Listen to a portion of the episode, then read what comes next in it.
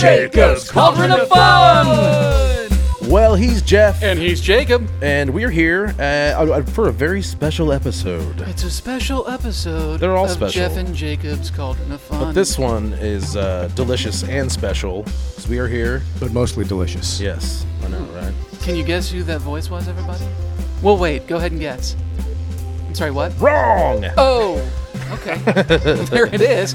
Everybody, we got Lance West in the house. Hey, guys. How you doing? I'm fantastic. Thanks for having me. This is such a privilege to be on your special podcast. As long as it's not an honor, we'll be happy. It is an honor and a privilege. Oh, man. Oh, it's now both. You ruined it. Well, you can fix that in post. Yeah, I can edit that out, no problem.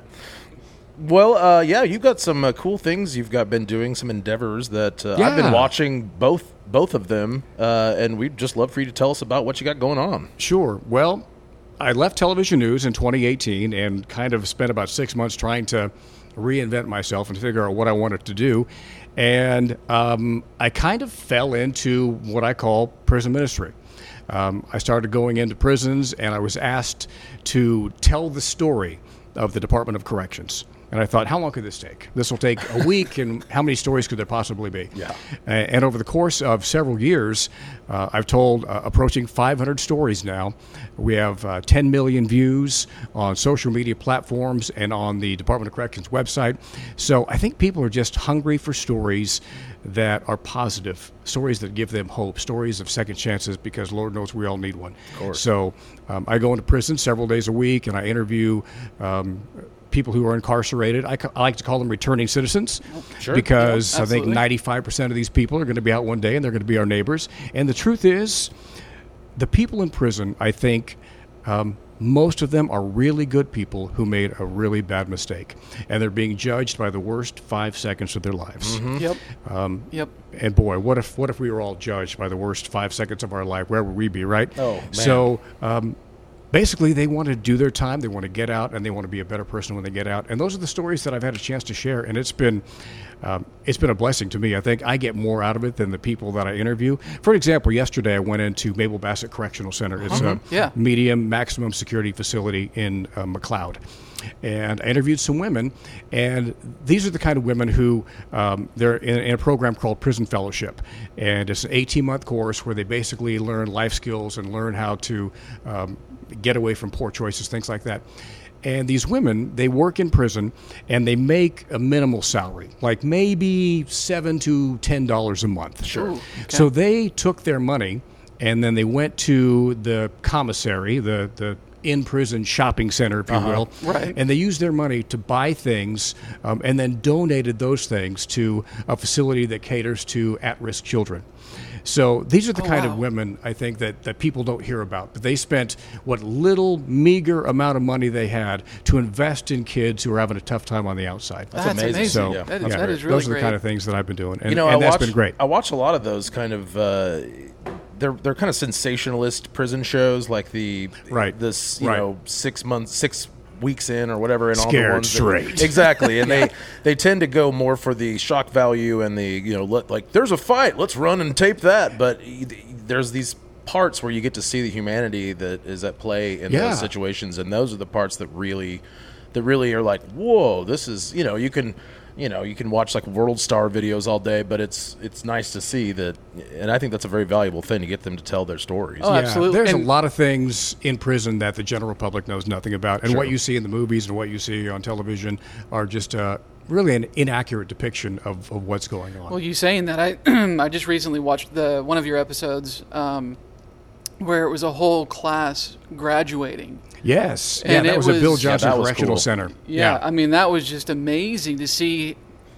It was almost like they were finally feeling fulfilled. Like, it was like, okay, it's starting to click. Yeah. And it's like, I'm doing something to better myself. Right. And it's not just sitting around and working out or whatever. It's, I'm bettering myself. I'm using this time to actually better myself. Right. And you can see the pride, and not only them, but the people who are helping them reach those goals. And it's so amazing to watch that. The biggest takeaway, I think, from stories like that is that these men and women, for the first time in their lives, feel valued, that they have teachers who intentionally come into prison They decide to do that. That's their job. And to pour into these men and women and to give them that opportunity to be better.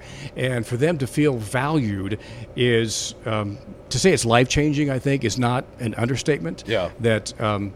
That these men and women are succeeding. They're successful on the outside because of the investment and the value they're shown on the inside. Well, I'm sure it could get really easy to go into one of those kinds of situations and just feel hopeless, just to feel like you don't absolutely. Have... I mean, you're like you said, you're sitting there after what I'm sure was a tumultuous, horrible experience, and now you're just there for however long, and to be able to, like he said, better yourself, I'm sure just the opportunity to do that would be huge. You can get a 10, 20-year sentence, and you can either wallow in self-pity, or you can improve your circumstances and take every opportunity to make yourself better. Absolutely. And a lot of these people do that. And those are the stories that weren't being told, and thankfully I'm blessed to have the opportunity to share them. Well, I think it's amazing that you're doing that. I'm not kidding. Like, the stuff that I've watched from your videos, it's like no idea this was going on. It was like the graduating, all this different stuff that you were showing. You know, it's good that it's getting out. Yeah. And that you're telling these stories. I appreciate that. I think it's phenomenal. Some of the things that go on, we have career tech where they're becoming truck drivers and they're getting out and making $100,000 a year and going right to work. Where they're learning to be forklift operators. They're getting college degrees. Interviewed a guy who got 2 college degrees and is working on his master's degree. So when he gets out, he's going to be able to be successful. I mean, it's crazy that, and the deal is there are some people who would say, well, why are we doing this for criminals? But the truth is, if we invest in them now, then they become successful tax-paying citizens when they get out. Like you said, they're going to be, unless it's like a completely life sentence, they're going to be back out in society. Why would you? That's exactly what you would want to do in a quote-unquote correctional facility. You know, is correct. It's correct the situation, correct the 5 seconds. And instead of just keeping them down, you're building them up. Right. Yeah. And that's what's phenomenal. Someone once told me that we're the Department of Second Chances. It is the Department of Corrections, not the Department of Punishment. Mm-hmm. We're not sending people to prison to be punished, although they are. We're sending them to be corrected to where they are better neighbors, fathers, moms, brothers, sisters, siblings when they get out. So. Well, and it used to be penitentiary, and now they've moved to correctional facility, and that's a very valuable turn of phrase there. You know, penitent is one thing, correcting and helping. A lot has changed over the past couple of decades, for sure. So let me ask you this, though. What happens if you're in Oklahoma and you don't have a map and you're not sure where you are? What happens then? What? If you're lost in Oklahoma? Whoa! Well, wait a second there. Is that something else you talk about? That is another little franchise that my wife Terry and I started about a year. Boy, maybe it's coming up on 2 years now. And I just put it out on my social media platforms. I said, friends, would you be interested in some stories, positive content about the fun people and places all around this great state? And to my surprise, people were like, yeah, we would love that. And so I started doing little 3-minute travel segments, basically, is what they are.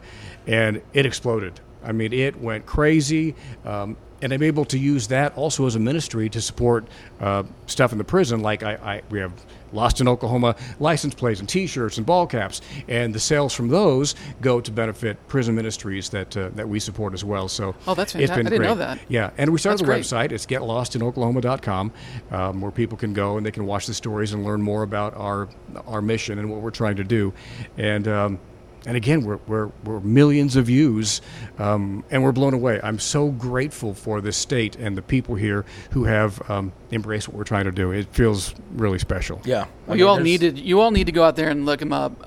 These videos, if you're looking for some lighthearted fun, get Lost in Oklahoma. Yeah, definitely. There's so many things to do. I mean, there's just unending things to do in all these great places around the state that you wouldn't hear of if you stick around Oklahoma City or in Tulsa. You know, did you hear about the crash landing of the UFO? That is the most amazing story. So here's the deal. It was in the 1950s. This cement mixer crashed out in far northeast Oklahoma. Well, they hauled away the chassis, but they left behind the mixer part of the cement mixer. See where this is going. Yeah. Is so awesome. So some graffiti specialist, we'll call them, came in and they painted this thing to look like a NASA space capsule. And so literally, it has been out there for 70 years, sitting in that same place on the side of the road, and People Pull Up is now a tourist attraction, and people think it is really, it's a NASA capsule that fell in the middle of Oklahoma. They don't and pick somehow, those things up. They just leave them there. Yeah, well, it's this thing is filled with cement, so I guess that's the reason why they never decided to take it away. But it looks really cool, and it's... you have to go watch this video. The reaction you two have, you and your wife have, when you finally find it, right. It's priceless. Oh, it was... It's... Absolutely we did literally get lost in Oklahoma trying to find this because we had very kind of obscure directions to get there, and Terry got a little bit frustrated over the course of this 3-4-5 hour journey that we were on, but we ultimately found it, and we were there for about a minute. She goes, okay, I've seen it, let's go. There it is. Mom's hungry, let's get out of here. So when you get in a situation like that and it's mom's hungry, right? Yeah. Are you usually stuck in these tiny little... hard to find anything places to where it is difficult to find a restaurant? Do you pack a lunch? No, we never pack a lunch. No, and it's really not, because some of the best restaurants I've discovered, you guys probably have recognized this too, that the small towns have the best cafes and the fried onion burgers and the catfish or a chicken fried steak or whatever. Yeah, we find our best restaurants in the small towns, and we're not afraid to dive right in. No, well, and they're the ones that are just one location because they just are in that town that they're from usually. Yeah. And, you ask the locals where's a good place to eat, they're going to send you to Betty's because Betty's is the only place, but it's also really good food. Uh-huh. And also it's Betty's, and so if she messes up your order at all, you know who to go to. That's right. Yeah, and the space capsule story led us to another story which was about an hour away from there. And it was in New Walla, I think. And this was a guy whose wife loved bowling. And when she passed away, he turned his farm into a bowling museum and started collecting bowling balls and started making bowling ball sculptures. And at one point, he had close to, 10,000 bowling balls. They're all over his property, and he's made the OSU and OU logos out of bowling balls. Awesome. And just all that's a heavy hobby to get into. Absolutely. He's had several rotator cuff surgeries. While we were there, some guy rolled up. Thank you. I'll be here all week. And asked if he needed any more bowling balls. He goes, no, I've got enough. He's not taking any more, but. So he's got this, and those are the kind of things that you find, and you only find out in nowhere, Oklahoma, which is fantastic. Well, as long as you keep your mind out of the gutter, you'll be fine. Oh, okay. You're welcome. I'm here for a little bit longer, not all night, but... He's got a split. Oh! Man. It's all over the place, folks. Absolutely. All over we love place. Every minute of it. Oh. So, Lost in Oklahoma has been just another blessing, and truthfully, I love to tell stories. I love to... hear from authentic people and give them an opportunity. And through this, everyone has a story, but it's really hard to find someone who's willing to listen and let them be transparent, let them be authentic. We talked about this before the show, but when I spent 30 years in the news, facts were important, and facts are important.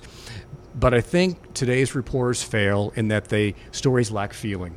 Because unless you watch that story and it makes you feel something, no one's going to remember it. Mm-hmm. Whether you laugh, whether you cry, whether you're prompted to action, you need to feel something from a story to make a difference, to have an impact. And I think that's something that's really, unfortunately, missing in the news business today. And and this venue, this gives me the opportunity to let people feel something and hopefully leave with a smile by the time I'm done. Yeah, you don't remember bullet points. You remember the whole feeling. Exactly. We talked about this like the Oklahoma City bombing. I think a lot of people don't know the number of people who died in the bombing, but what they do remember is little Bailey Allman in the hands of the firefighter on the front page of Newsweek magazine. Yep. That's the image. That's what they remember. It's the emotion that they felt, the heartbreak that we all felt. It's that emotional attachment. Yeah, exactly. Yeah. It's the feelings over the facts. Well, so tell everybody where they can reach you if they've got stories that they'd like for you to come and talk about. Okay, well, they can go to the website, which is getlostinoklahoma.com, and they can access my email. My phone number's on there. They can contact me if they have story ideas. Also, I post them on my social media platform, and that's Lance Danger West on Facebook. My. So they can contact me via, I think that's how you reached out to me originally, was via Facebook, so they can contact me there as well. So any of my social media platforms, just send me a message, and I would love to to share their stories as well. It's just, it never gets old. Well, it never gets old. You said you had over 500 stories from the prison, and I'm sure you've done, I mean, there's probably at least 5,000 more to go, so keep up the good work. One of my favorite stories, of course, Rail Yard Pie Company. Have you guys ever been to Rail Yard Pie Company? I've heard of this place. Yeah. It is legendary, and I got them to name a pie after me, the Lance Special. See? What's on the Lance Special? It is, I think it's like a vanilla custard filling that is topped with fresh strawberries and 2 giant dollops of fresh, delicious homemade whipped cream. Wow. So look up that episode, because the owner of this place is fantastic. If you guys haven't been there, you need to go, because it's amazing. Yes, I agree. It's going to happen. Okay. It's going down. I feel like we'll go there at some point. If you go there, invite me back, because I would love to be part of it. We'll do like a taste test or something. Totally Consider done. It done. Excellent. Because you know the owner, right? I do, so yes. So you can probably get us some free pie? I can make some phone calls and make it happen. Okay. Well, in that case, I'm in. Okay. All right. Count me in, too. Sweet. Perfect. Well, Lance, really appreciate you sitting down with us today. Yeah, absolutely. Definitely. Thanks, guys. I appreciate you giving me an opportunity to share what's been going on, and I love you guys and wish you much success. Well, thank you so much. Appreciate it. All right. Take it easy. Jeff and Jacob's Cauldron of Fun!